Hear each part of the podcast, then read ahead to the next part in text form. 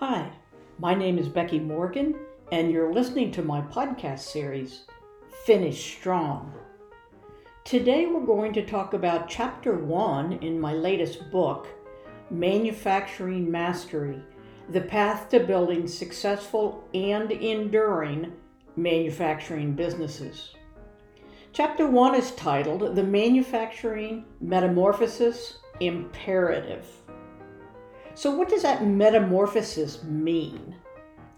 Metamorphosis is the process of a living being changing from one form to another to better endure the future.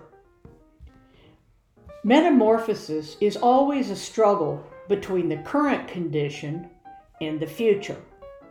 And the future, my friend, will always win. While manufacturing as an industry will not die, individual manufacturing companies will, if they do not learn to thrive in our enduring world. So why must manufacturers evolve?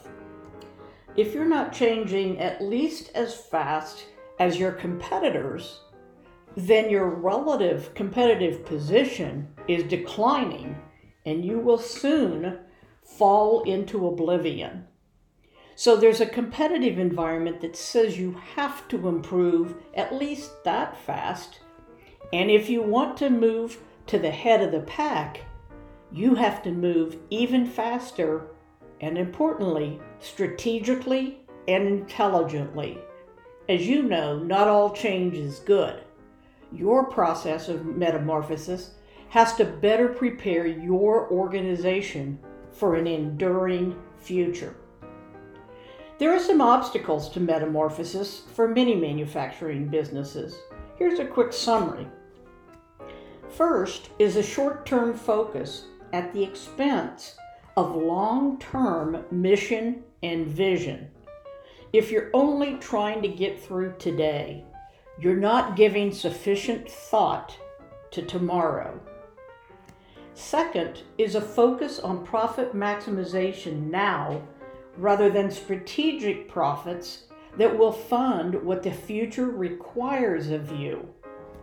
We cannot skip investments that are crucial to our future, so we have to plan for them. Thirdly, many of us are too slow to recognize changing expectations and to adapt new thinking and capabilities.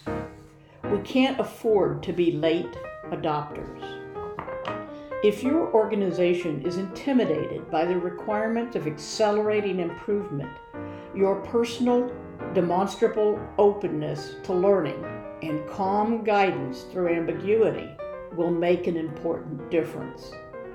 As the leader of your business, you have no choice other than to lead your business to a better future. That is, unless you're willing to let it simply die on the vine. So start thinking now about the metamorphosis that you must go through.